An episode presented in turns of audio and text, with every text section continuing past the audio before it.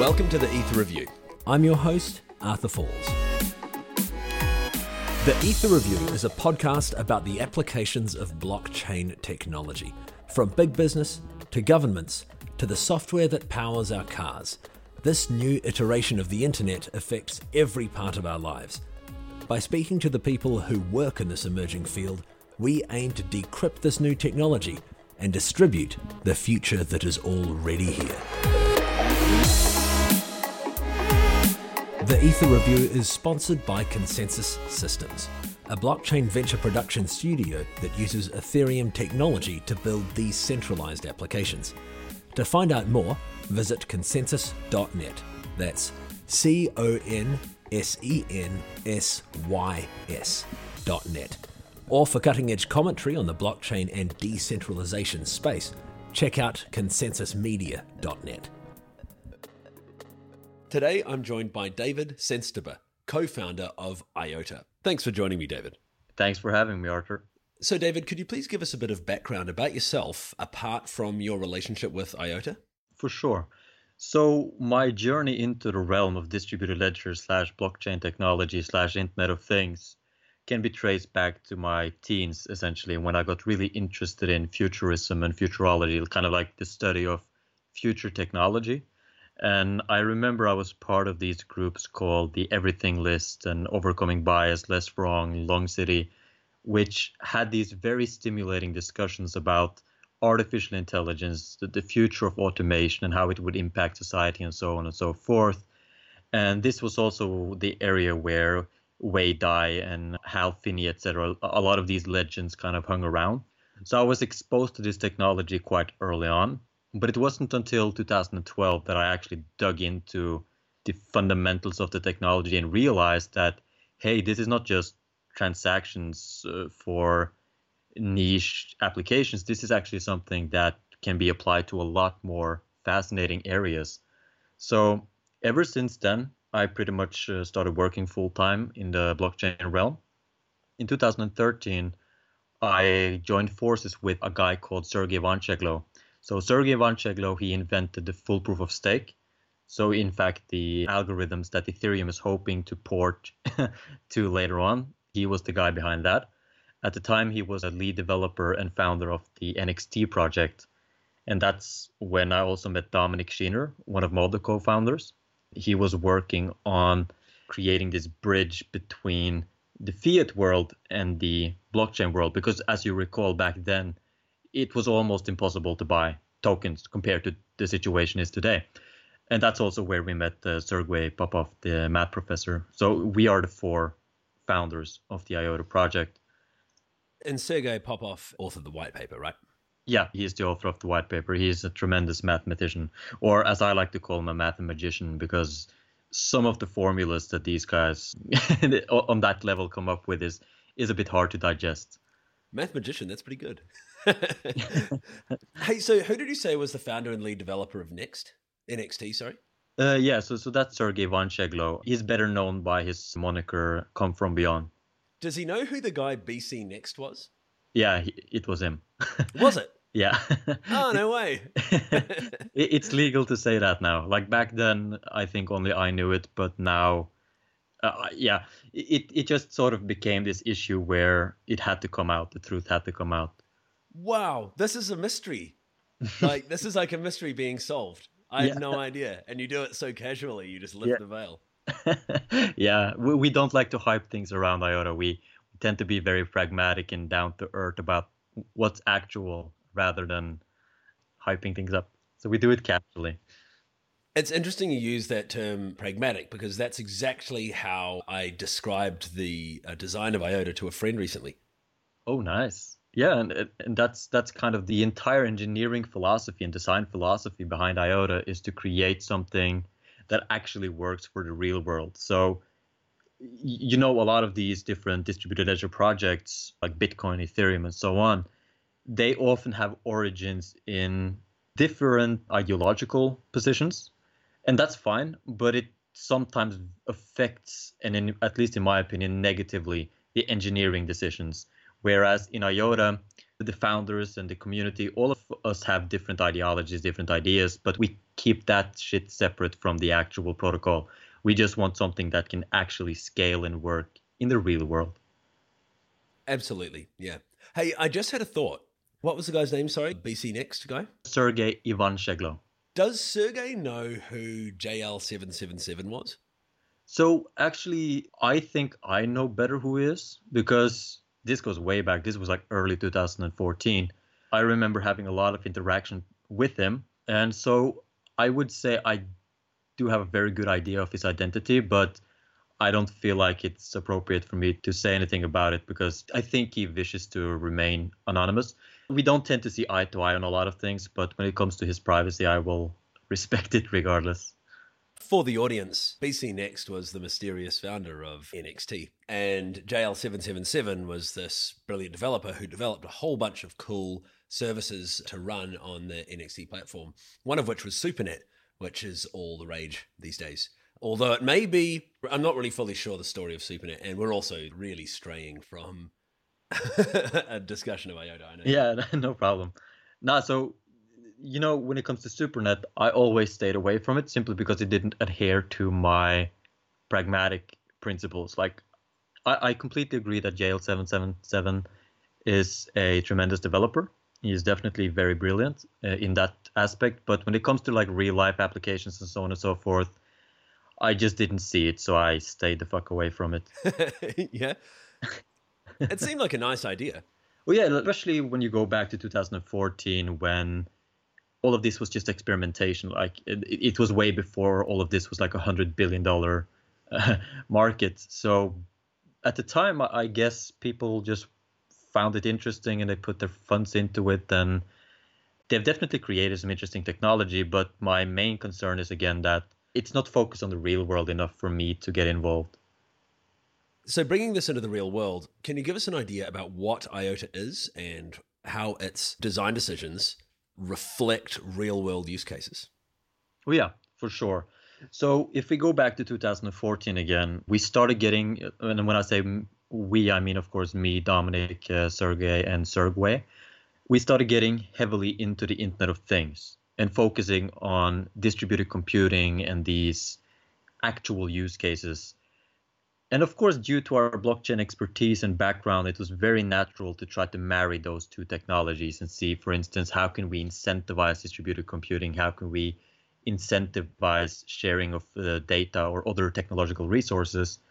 But the problem became very obvious to us in the fact that blockchain simply doesn't scale and it also has a lot of problems with high fees, which makes a lot of these use cases that we have in mind prohibitive.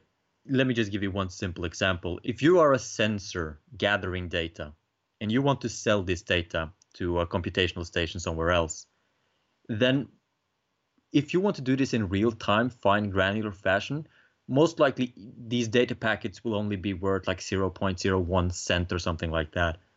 And if you were to use like Bitcoin or Ethereum for that, you would have to pay like hundred thousand dollar fee to get that transaction confirmed, and that makes absolutely no business sense whatsoever. So those use cases have been prohibited from actually existing, and so we started thinking, okay, the blockchain clearly doesn't work, so we have to come up with a new architecture that retains the principles, i.e., decentralization, immutability, and those kinds of principles, but at the same time actually works so this led to the idea of using a directed acyclic graph rather than this sequential chain of blocks. Just think of it like a graph where it's actually growing. So just like kind of like a tree branching, I think everyone has seen a graph before. That is a two-dimensional realm rather than, than this one dimension of a blockchain. So we got rid of the blocks entirely. We got rid of the rigid chain entirely and then apply this directed acyclic graph in a manner that we call tangle. And the reason we call it a tangle is that the transactions are literally tangled with each other. And if you look at it from a, you probably saw that in the white paper. Like if you look at it, it looks like a tangle because it literally is tangled together. So essentially, a directed acyclic graph is a set of relationships that are unidirectional, meaning that you start from one transaction, and that transaction is connected to by subsequent transactions which are connected to by subsequent transactions. But the connection never circles around. The relationship is always one way, meaning the original never references anything new. Yeah, exactly. So a graph, you have the nodes, and then you connect the nodes, like you just said, in the manner that you just said. When you use this directed acyclic graph architecture, at least the implementation that we have in IOTA, you get rid of this problem in the blockchain. So, in order to explain this, let me step one step back and contrast it to blockchain. So in blockchain, you essentially have decoupled validation of the network from usage of the network, which gives rise to two parties. You have the users and then you have the validators.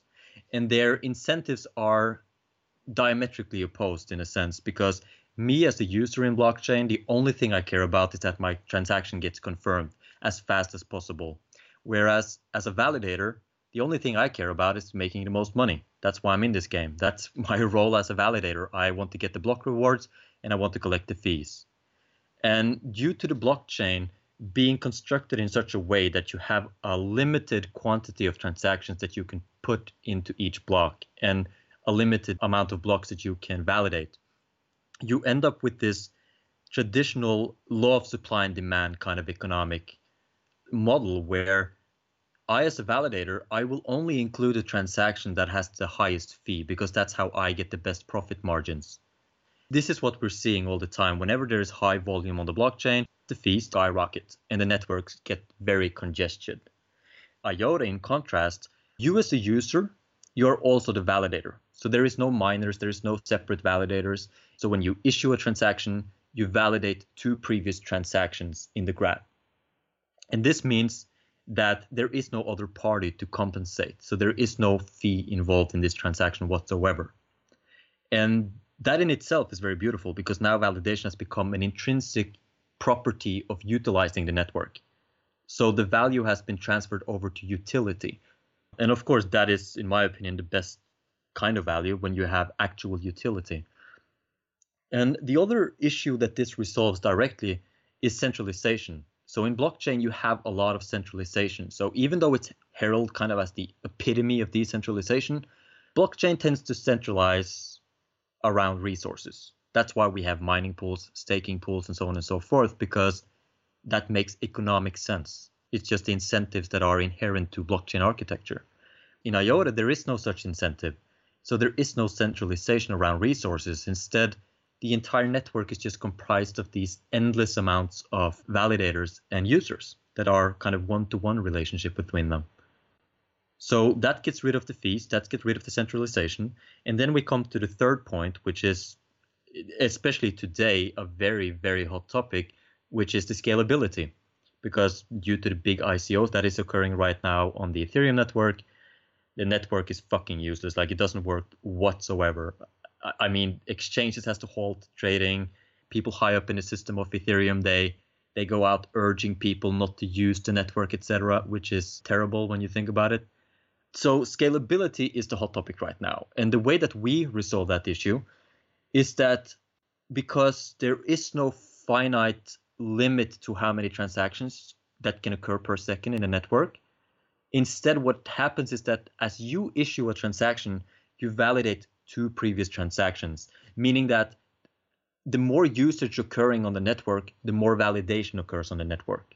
And since there is no block, since there is no limit, instead there is this graph, it can grow infinitely. Like there is no inherent limit to how much validation can occur per second in IOTA. It's all dependent on the usage of IOTA. Of course, excluding bandwidth. Like at the end of the day, the laws of physics kicks in and you have to abide by the laws of physics. But beyond that, there is no limit to how much it can scale. But there are some limitations to the security of the network. Mm, depends. Uh, there's a lot of misinformation or misunderstanding around consensus in IOTA, but, but but I would love to hear if you have some specific concern. Well, to me, it seems like we haven't actually talked about the weighting of the transactions and how one prevents double spending or state alterations. Yeah, for sure, for sure. Again, visual aid would be great here, but hopefully by now people can at least visualize in their head this graph that is growing. So each transaction that is issued in a network references two previous transactions in the network. And again, those two transactions, of course, reference their own respective two transactions and so on and so on and so on, right? So when you issue a completely new transaction, that is, of course, not confirmed yet because no other transactions is referencing it. So these transactions that are being referenced are again being referenced by some other new transactions. So as more new transactions occur, they indirectly get referenced more and more and more and more. So you have this random walk Markov chain Monte Carlo algorithm that you run, this tip selection algorithm as we call it. When you run that tip selection algorithm, you can see how much of the network is referencing your transaction. So for instance, if you run it 100 times and you see that 50% of the times that you run it, you have 50% of the network confirming it, you may not want to accept that transaction yet. So you have this heuristic, just like you have in, in blockchain, where you don't accept a transaction until there's been three blocks confirming it. It's the exact same thing in IOTA. What about, say, I spin up a thousand nodes or a million nodes on my computer and I just flood the network with transactions that confirm a double spending transaction essentially? Okay, so this is why we have a small amount of proof of work involved in the transaction. The reason for that is exactly what you're saying here this anti Sybil mechanism, this uh, attack mechanism. So, if you were to set up, let's say you set up 10,000 nodes, first thing you would have to do was to find other nodes to connect to, like genuine nodes to connect to. That would take you ages to get 10,000 nodes to actually have other neighboring nodes that are honest, genuine uh, nodes. So that's the first hurdle that you would have to overcome. The, the second one would be the proof of work, that you actually carry out this proof of work on the 10,000 nodes, which would be extremely expensive compared to whatever you were trying to attack. But even if you were to, to attempt this attack, and even if you get all of these nodes set up and you get to connect to all of the network, you still would not be able to disrupt the network. Theoretically, you may be able to attack some edge node that is not referenced by the rest of the network, like a, a small partition or something. But in reality, what would happen is simply that your fake transaction, so to speak, would strengthen the rest of the tangle. So this actually happened two days ago that someone tried to attack the network with 300% hashing power. And all that happened was Tangle absorbed it and the network got more secure and more efficient. So the Tangle is inherently resistant to such attacks. Actually, we encourage spam on the network because it strengthens the network it just it seems like you would need the network to be so huge you would need so many connected internet of things devices in order to defeat the mining power of a single shed in iceland you know yeah no no i, I completely understand the concern so in order to kind of elucidate this further so at the moment we are having this checkpointing coordinator that is just making sure that the network isn't being attacked by this 31% that all distributed ledger consensus is susceptible to. And this is what we call training wheel period. Just like Satoshi set up his first miners, just like the Ethereum core set up a lot of miners in the beginning just to get the network rolling. So that's the current state. So at the moment, this coordinator would simply not give checkpoints to these malevolent transactions. But to answer your questions in regard to like when the coordinator is shut off, which is of course the entire goal, to have a completely running network that is self-sustainable. The issue is that it seems like it would be very easy to attack the network with, like you said, a small database. But in reality, it isn't like that because the way that we perceive this is that each individual IoT device will have a application specific integrated circuit, i.e. an ASIC for hashing of the IOTA hash function. So I have to reiterate or emphasize here that this hash function and the hasher is not like in Bitcoin. So it's a lot more like hash Hashcash than the hashing you do in Ethereum and Bitcoin for mining. It's nowhere near as intensive. So it's not like this ASIC would be huge. It would be a few thousand logic gates. Like it wouldn't add any extra cost or space requirement to any chip. So this means that you attacking from a regular database with regular processors would have absolutely no chance because this is so many hundreds orders of magnitudes more efficient than a regular processor or a GPU that it simply would not work. But also, we're talking about adding a new hardware component to IOTA enabled devices. Yeah, exactly. So that is definitely part of the vision here. Like, in order for the Internet of Things to actually have a distributed ledger for payments and data integrity, you need to accommodate this in the hardware. And this seems excessive and it seems like a big assumption to assume that the hardware manufacturer will take this into account. But then you start to think about it like, why wouldn't they? Like, this is the new age of technology. Like, you have to accommodate for it or else your processors become obsolete. It's just like back in the 80s and 90s, you had this dedicated floating point unit processing element that was put into the processors in order to do these floating point math calculations. And as that became a standard, they simply integrated it. Today, it's a complete regular part of the processor. No one even thinks about it. Or let's take another more perhaps simple example to get your head around. Think about mobiles. Let's go back to the 90s and the, the beautiful Nokias and the early 2000s with the indestructible Nokias. Back then, you didn't really have a lot of graphics to display. So you could run this on the regular microprocessor that was within a mobile.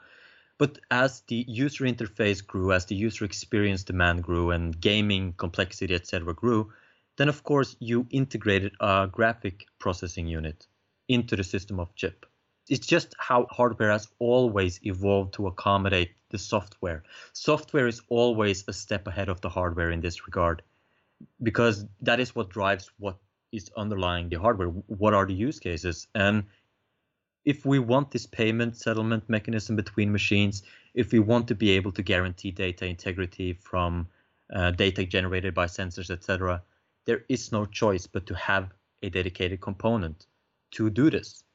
And again, I want to reiterate that it's not like an ASIC that most blockchain enthusiasts would think of because we in the blockchain realm we are used to seeing ASICs as these huge mining rigs like these expensive insanely energy consuming uh, circuitry but but that's not the case like this would literally not even take up you wouldn't even be able to see it with your naked eye and it wouldn't even affect the electrical consumption in any costly fashion at all it still seems like like I- iota would work without this Oh yeah, like IOTA already works without it. There is no doubt IOTA already outperforms all other public distributed ledgers. We already achieved over 400 confirmed transactions per second, and that was just a optimization test. It wasn't even a test to see, hey, how much can we get up to with these 180 nodes? It was just to optimize the client. So it was just experimental. In IOTA, like I mentioned, there is no fundamental limit. So we see thousands of transactions per second being a reality way before any hardware component comes into the picture.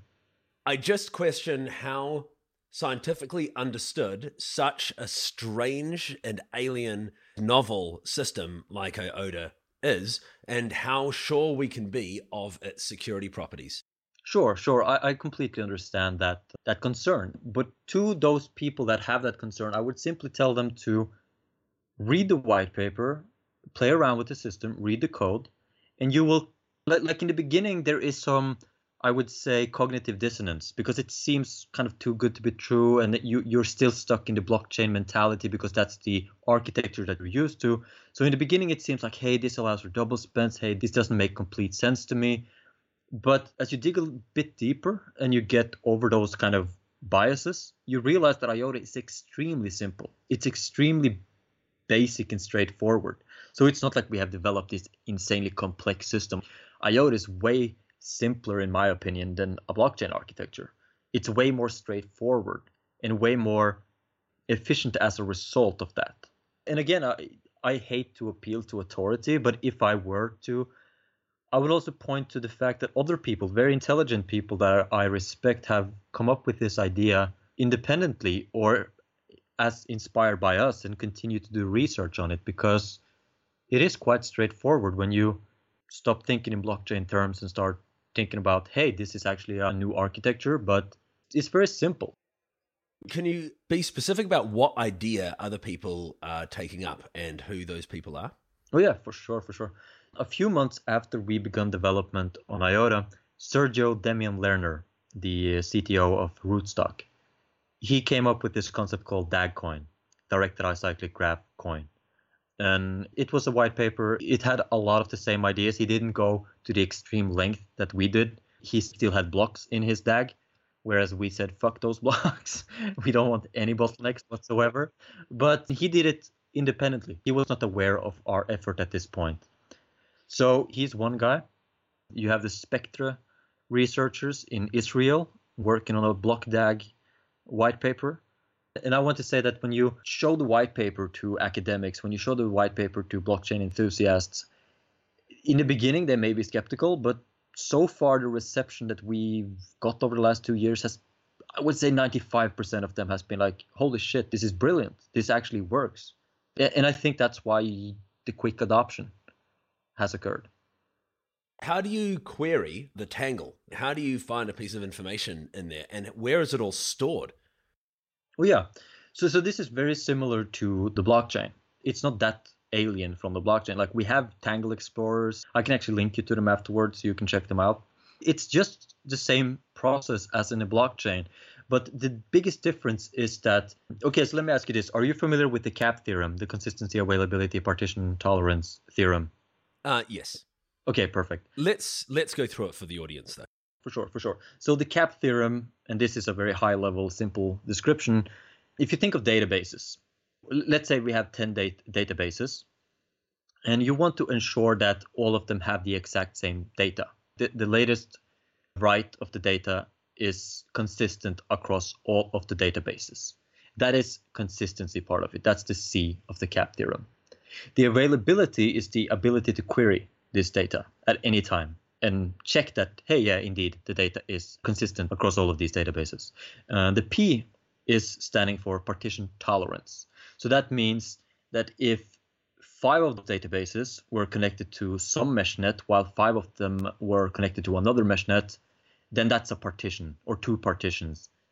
And there is no way for you in the partition A to confirm that partition B is still consistent with partition A because you're you're no longer connected. So it's very straightforward in that regard. And you know, in blockchain, you have this global state. So blockchains enforce this global state in order to guarantee that the consistency across the ledger or the databases in my example here are indeed consistent, right? And you have the availability. You can sync to the network whenever you want to. But a blockchain is partition intolerant in the sense that if you disconnect a part of the network and continue to do transactions, then you end up on a fork that is no longer compatible or consistent with the other ones. So blockchains tend to be consistency and availability and very bad on the partition tolerant part. Whereas IOTA, we favor partition tolerance and availability, whereas the consistency is eventual. The beauty of this is that it makes the IOTA network a lot more malleable, a lot more flexible. And this is extremely important in the Internet of Things because even though the Internet of Things has the word internet within it, there's not that much internet in the actual deployments because internet and bandwidth is a scarce resource. So instead, what you will have in most of Internet of Things is mesh nets. You will see LoRa, you will see Bluetooth, Zigbee, Z-Wave, and so on and so forth in order to save battery life. And you may only connect to the internet, the real main network, once or twice per day to relay some data. And this is not very good with a blockchain. On a blockchain, this means that this partition becomes a fork that is no longer compatible. And you have to do a lot of extra work in order for that partition to then become valid again and sync to the blockchain. Whereas in IOTA, you can actually partition off from the main network into these clusters continue to transact, continue to ensure data integrity. And when you get internet connection again, it's simply interwoven naturally back into the tangle. And then you have the eventual consistency component. Now, you said that the power consumption of this additional ASIC component is going to be really small, but the aggregate of the power consumption of all of those little ASIC components has to be greater than the aggregated power consumption of an attacker, right? Or of all coordinating malicious attackers. So yeah.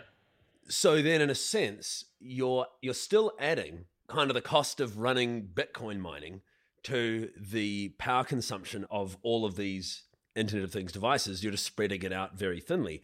But that's still the national grid of Ireland that has to be running in addition to what normally would be running in order to power all of these Internet of Things devices. So, if I understood your argument correctly, it goes to this issue of the fee. The cost of running the hasher is the fee in a sense. You mean that the aggregate of all of this will still be quite expensive, right? That that's kind of the argument.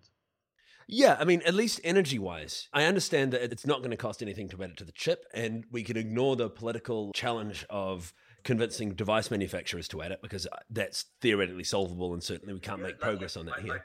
It's more that you're still adding the cost of defending the network or the energy consumption required to defend the network to the consumption of all these Internet of Things devices at a time when battery life is really significant, right? Like I have a case that I carry around with me. It's got all my audio equipment in it, and it has a GPS transmitter in there. But I have to recharge the damn thing every five days. you know, so yeah. and it's it's bulky, and so battery life is a problem already. And this seems like adding an ASIC to the little devices is going to ultimately have a very significant effect on battery life. Okay, so, so, I completely understand that, but this goes back to the fact that when you think of ASICs, because of you being in the blockchain space, you tend to think of it with the image of these mining farms in mind. No, but I am, and the reason I am is because those are the things that are going to be attacking the network. Yeah, yeah, yeah, no, for sure. But but so the, the reason that I would say this is trivial is that for an individual device, like a singular device that has this hasher inside of it, it will not increase its power consumption in any measurable way whatsoever. Like it will be completely negligible. Let's say you have two identical devices, one with the hasher, one without it. They will have the exact same battery expectancy. No, they won't. And I'll tell you why they won't. It's because in total, all of the ASIC power consumption of a attacker needs to be rivaled by the ASIC power consumption of all of the Internet of Things devices in order for them combined. to be able to defend themselves. Yeah, combined. So, so, so for sure, like combined, and and that's the very important differentiator. So it's not like each individual device has to match a attacker. It's the network as a whole. So when you start talking about billions of devices, the attacker has to match billions of devices. So here's the thing, sure they do, right? But I'm hammering on this for a very specific reason you still have added to the Internet of Things ecosystem the power consumption of the attacker in the form of this additional ASIC component because it has to be able to fend off any plausible attack. Small, yes, and divided among them, absolutely. But nonetheless, what does this turn out to? You might wind up with a 10, 15% reduction in battery life of a lot of these things, wouldn't you? No, no, I actually reject that because the hashing in Bitcoin is driven to the extreme extent because of the economic incentive, because there's this economic race to get the block rewards and the fees. So you, so you have more and more and more and more complex ASICs, more and more uh, energy consumption as a result. Whereas in IOTA, there is no such economic incentive. So what you are postulating here, which is completely reasonable, is that an attacker decided to go out and buy like, let's say, a billion ships, which are just ASICs to attack the IOTA network, and presuming that he can, for some reason, game the system sufficiently to earn a return on that investment that he would put up. But as we went over a bit earlier, when such an attack actually occurs, essentially the Tangle absorbs that because even though you have this insane amount of hashing power, you still have to connect to all of the different nodes, which is why we have manual tethering. There is no automatic peer discovery, which would make such an attack more plausible.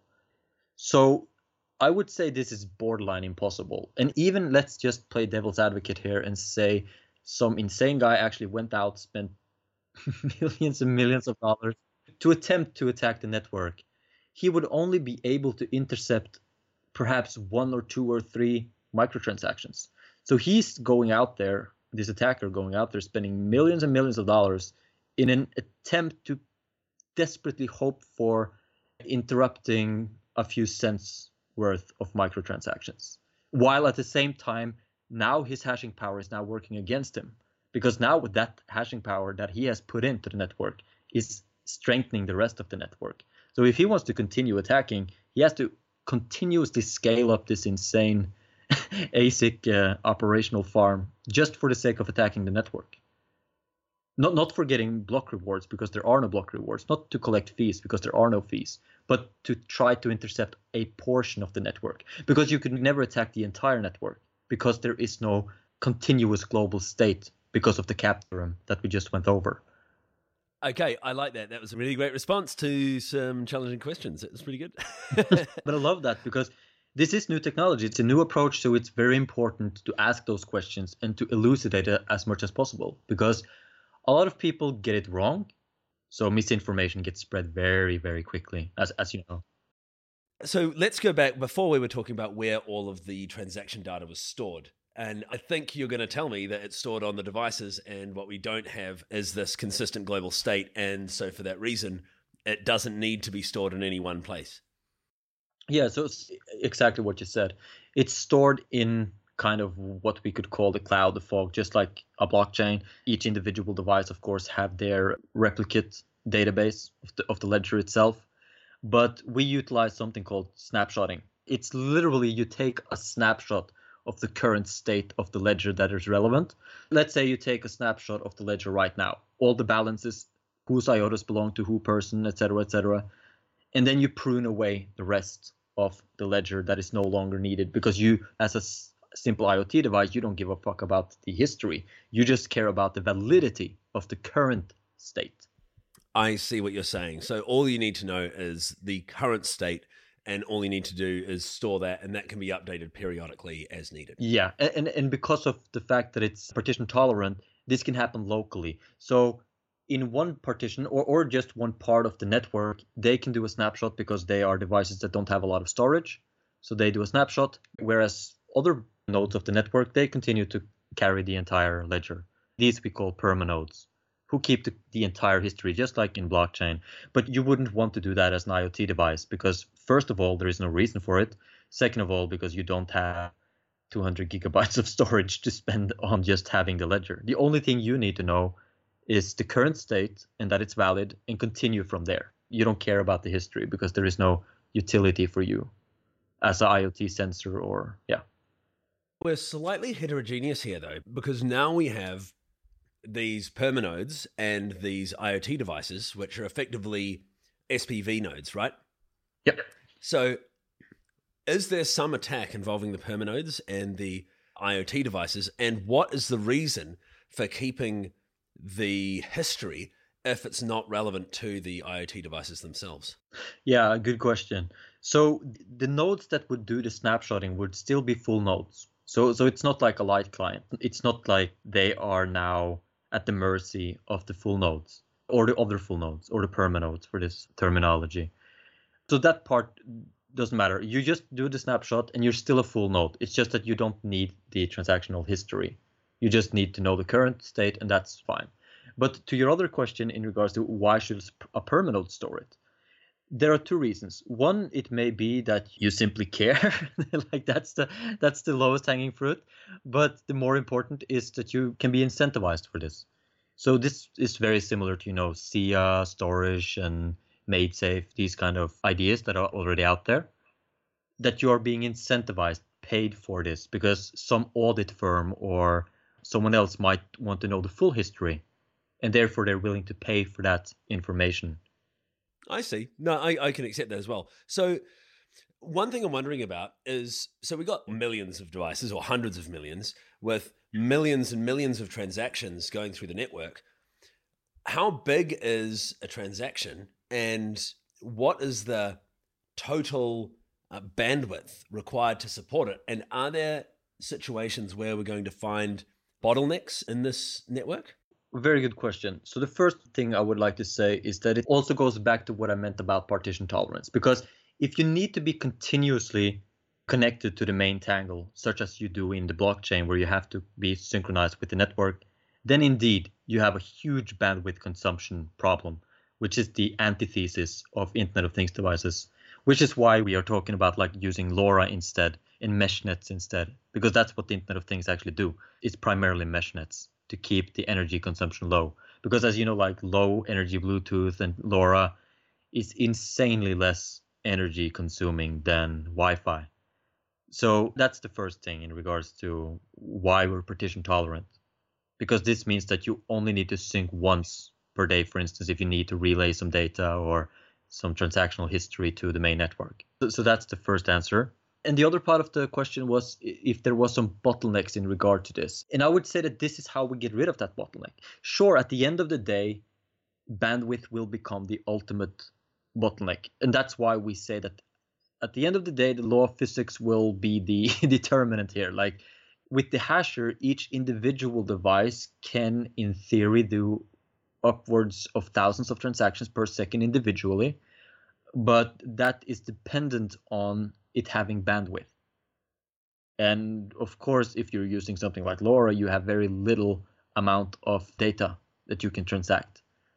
So ultimately, bandwidth is the bottleneck here. At the end of the day, Li-Fi, if you if you know of the term, yes, where, yeah, that just yeah. that yeah. yeah. So the, that's the ultimate ultimate bottleneck of IOTA scalability is the speed of light. Sadly, we can't we can't hack the universe to change the speed of light. So that will be the ultimate bottleneck. Now, you said you have already been speaking with semiconductor manufacturers about this new hardware component. Yeah. So, who in particular, and how have those conversations been going? And how did you initiate it? Yeah, for sure, for sure. So, actually, interestingly, a lot of these come to us. Straight up, they come to us because this is no longer a niche technology. Like blockchain has already become mainstream, as as you are very well aware, over the last couple of years. So they're all trying to figure out like how can we position ourselves? Like, what's our role within this space? what are the opportunities in this space and what value can we add to our services. So one of the main use cases for IOTA, which is how the semiconductors get involved, is fog computation and fog storage. So are you familiar with the difference between cloud and fog? No idea. No. Okay, so so this is very very simple to understand. So you know, of course, you you know the cloud these are these huge data centers that are spread across the world, which contains all of our data that we have in the cloud. Everyone knows about the cloud. But as we are doing Internet of Things, as we're moving more towards this ubiquitous computation, storage, and so on and so forth, it moves further and further away from these central large data stations and more towards the edge of the network. And of course, covering the edge of the network is a lot harder than controlling just a very dense centralized area. And so this is what is considered a fog. And, and this is just because of weather terminology, it just continues. So I think Cisco was the ones that popularized this first. So that's the fog. The fog is essentially the cloud in a distributed fashion. So you have smaller but more of them and geographically dispersed computational station. So that's fog computing and fog storage. And this is a very, very big deal because if you have tens of thousands or millions of sensors relaying data, you cannot send it directly to the cloud simply because, again, laws of physics comes in and ruin the day, and you have signal collisioning and you have interference. And I think everyone has experienced at least a few times that their neighbor are fucking up their Wi-Fi connection, or when they connect Bluetooth, it interferes with their Wi-Fi and suddenly their internet isn't working properly. I'm quite sure everyone has experienced this. And you can imagine that times a million if you have a million sensors all trying to send data at the same time to the cloud. So instead, you have to find a way to spread this out, distribute this load of data. And that's where the fog comes in. So you have more computational stations placed strategically close to areas with sensors. And so the data gets analyzed locally and then it later gets relayed to the cloud after it has been condensed because it has already been analyzed. So here you have the issue of how do you incentivize the fog computational stations to care about these sensors? Because let's say you have a million sensors, these may be owned by a thousand different entities, like a thousand different stakeholders. And how are you going to, in a seamless fashion, as a fog computational station provider like Cisco, how are you going to make money of that? The problem today is that you can't use the old subscription service because that would be way too expensive. Every time a new sensor pops up, you would have to sign an agreement and do all kinds of this laborious bullshit. That doesn't work. And that's where IOTA comes in. That's where the machine to machine payment system comes in. So if the sensors themselves can simply pay the computational station, then you get rid of all the red tape, you get rid of all this expensive, inefficient stuff, and they can just pay directly. And here, of course, the semiconductors have no choice. They have to be able to offer a chip to the sensors and the computational stations that can actually accommodate this technology. And this is where we get reached out to by those players because they realize that they have to provide this. There is simply no way of getting around it. And the same thing goes for storage because, as you, you alluded to earlier, these devices have very scarce abilities. They don't have a lot of storage, so they have to purchase storage if they, they are continuously gathering data or bandwidth for that matter. So you have this necessity where this machine economy is completely inevitable. And in order for that to work, you have to make hardware that actually accommodates the software. And currently, the only software on the world that accommodates this is IOTA. And that's why we are being reached out to rather than us like trying to pitch this crazy idea to them. They are completely aware of this already. I've got another question about ASIC upgradability, right? So, say you've developed your nice little proof of work algorithm, and for some unforeseen reason you want to change it. How do you make sure that old devices are going to be compatible? Yeah, very good question. So this goes back to the, the big problem that is always around new technology. Like, how do we standardize this? How do we come to a consensus as humans on the technology? Because we tend to suck at it. So, what we have to do, and what we are working on right now, is standardizing this protocol. So we're working with the standardization bodies on standardizing this because unless there is standardization, the problem you just mentioned occurs inevitably. It's just how technology has always been. So as soon as this has been standardized, as soon as the consensus among the humans has been on this is the hashing function, this is what we're going with, then it doesn't matter if someone comes up with a better integrated circuit that is slightly more efficient because the underlying hashing function is the same. So all devices will still be able to carry out their transactions. That's the first part of it. The other thing is what about all of the devices that already exists out there that do not have this hasher device? I like this component. Like what about those devices? And they have to rely on IOTA as it is right now. They are limited. There is no way around that. It's just like kind of trying to play a very graphic intensive game of 2017 on your playstation from 1995 tough luck. It just doesn't work. It's it's a new realm. It's a new paradigm and that's why it's so important to standardize this right now before the internet of things truly explodes into billions and billions and billions of devices. So one thing we haven't discussed here is data integrity. Yeah.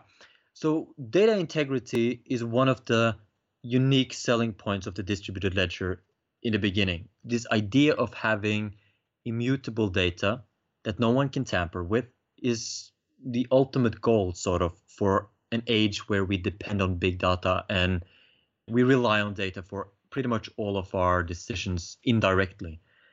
So the blockchain simply cannot scale, as we've gone over, to accommodate billions and billions and billions of data packets being sent. Like you can't put all of those data packets on the blockchain because the blockchain can't even handle their own simple transactions. And the other problem with the blockchain is that it would be too expensive. Like try to imagine paying 50 cents or 60 cents just to have one data packet ensured integrity. It just doesn't work. So the way that people up to now have been doing it is that they're doing it in intervals. So they're saving up a lot of data and then they're hashing that data and making a Merkle root of that data and then they put it onto the blockchain. And this in theory sure it works for a proof of concept but it doesn't work in large scale deployments. And it also has this problem of not being real time. It's not fine granular. You can't ensure individual data packets. But because IOTA doesn't have the scaling and fee problems that the blockchain has, you can actually use it as a genuine data anchoring protocol. And this is immensely important because this means that all data from all kinds of sensors, all kinds of devices, machinery, manufacturing, and so on and so forth, supply chain, you can guarantee that this data cannot be changed ever again as soon as it has been attached to the Tangle ledger. And this means you can start to build applications on top of that. You can start to automate insurance. And I mean, that's a huge deal by itself. You, you can start to automate analytics, artificial intelligence, because artificial intelligence is also a very interesting topic where, as you probably know, the way that Tesla uses artificial intelligence is that they use over the air updates. So if one car is learning something, then it updates the rest of the car. So the entire fleet kind of has this new knowledge. But that means you have to trust those new learning sets that you receive in your car. But imagine a man in a middle attack, some crazy lunatic, that decides, hey, fuck this, I want to ruin someone's life. So I insert a false learning set, and then this car receives it, and instead of artificial intelligence, you suddenly have artificial insanity. But with data integrity, you can know for a fact, no, this data packet doesn't match the one that I am supposed to receive, so I don't accept it. And so you can start to build a new cybersecurity model, which will be insanely important in a world where the Internet of Things is kind of running everything from cars to infrastructure to e-health. Yeah, you get the idea. We we tend to think of the data integrity component of IOTA as at least as important as the transactional settlements most of the proof of concept we have been doing together with companies like innogy is around that, and it's just a very important topic. Hey David, this has been absolutely fantastic, and you know you've been a real sport. It was it was a little bit adversarial at times, maybe a little bit more than it needed to be, but no, uh, only because I really like your work. No, very very very good. I really appreciate uh, the discussion, and I, I really welcome those kinds of tough questions and because we, we have nothing to hide. Like this is a completely non-profit, open source, grassroots movement, and we we want to just make the best technology possible. So all sorts of input is always good. Fantastic. Hey, thanks a bunch. Nice call, man.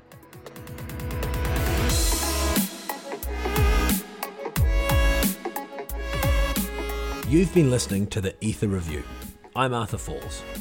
If you'd like to learn more about IOTA, head on over to iota.org. That's I-O-T-A dot O-R-G.